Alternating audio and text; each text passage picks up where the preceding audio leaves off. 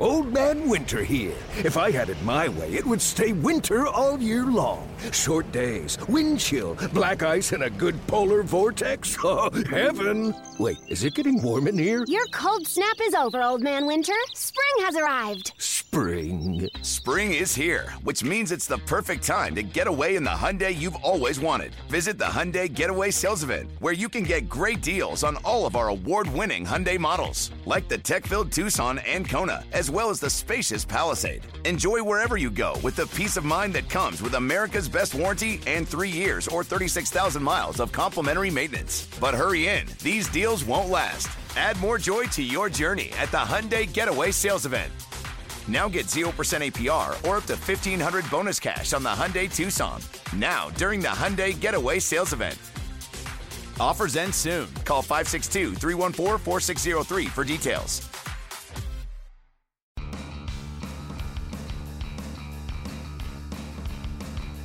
You're listening to MLB.com Extras, brought to you by MLB.tv. It's baseball everywhere. Hey everyone, thanks for tuning in. I'm Anthony Castrovince.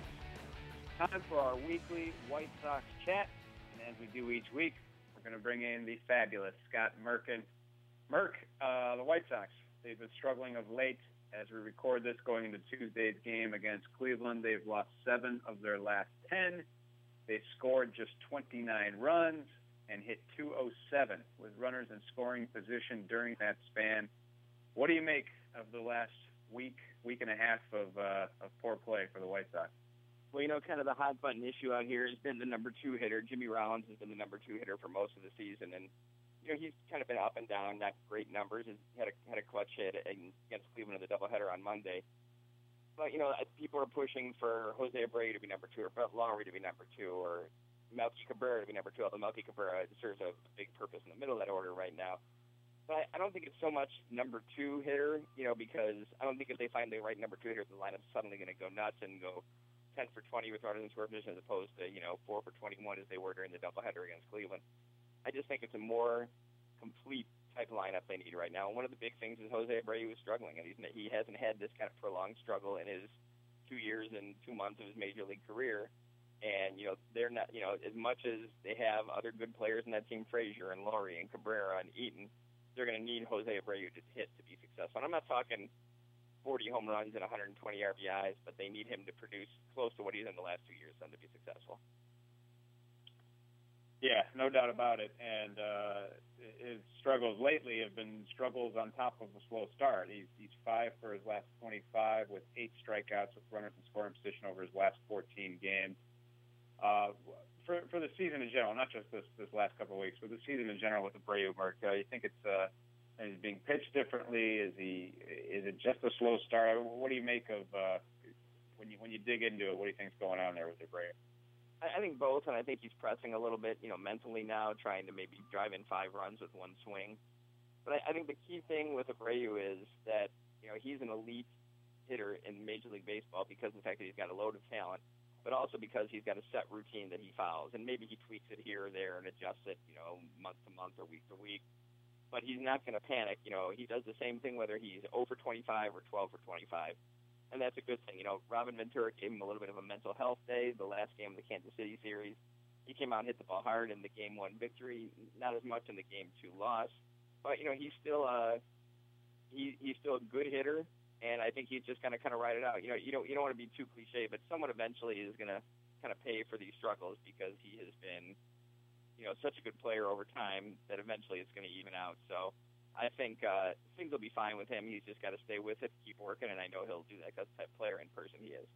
Merk, I know you caught up with the White Sox last Cy Young winner Jack McDowell, and uh, often Chris Sale is, is compared to Randy Johnson, but there's obviously some uh, Jack McDowell comparisons to be made as well as far as uh, uh, body type uh, coming into professional ball and, and that sort of thing. Uh, what, what did Blackjack have to say?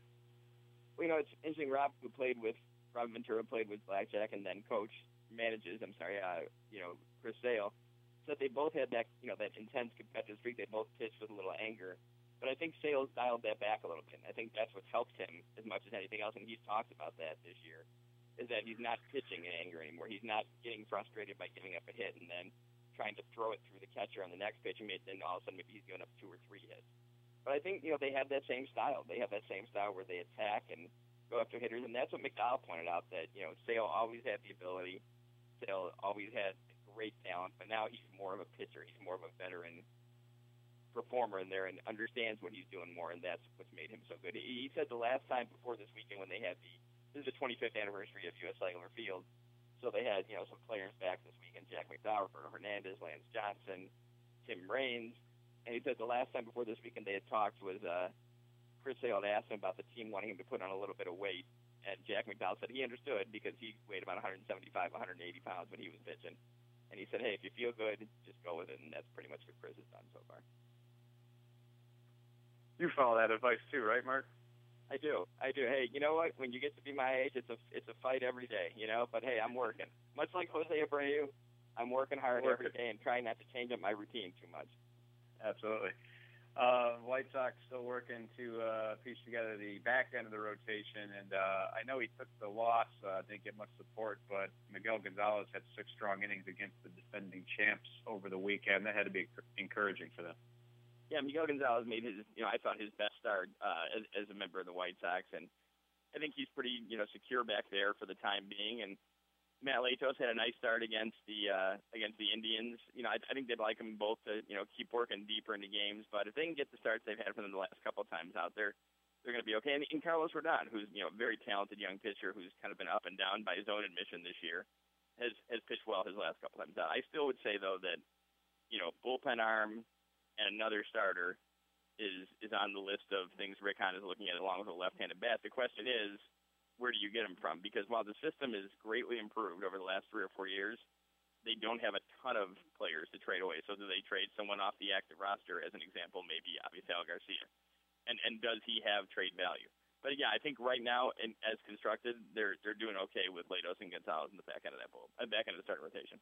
All right, there you have it. That's the latest from Scott Merkin. want to thank him for joining us. Thank you all for tuning in. This has been MLB.com Extra Chicago White Sox edition. MLB.tv Premium, the number one live streaming sports service, is celebrating 13 years. Watch every out of market regular season game live or on demand in true HD. Real time highlights, live look ins, pitch tracking widget, and more. MLB.tv Premium includes a free At Bat 15 subscription. Watch live baseball on over 400 mobile and connected devices. Watch at home, in the office, or on the go every night on every device. Blackout and other restrictions apply. Visit MLB.tv for details.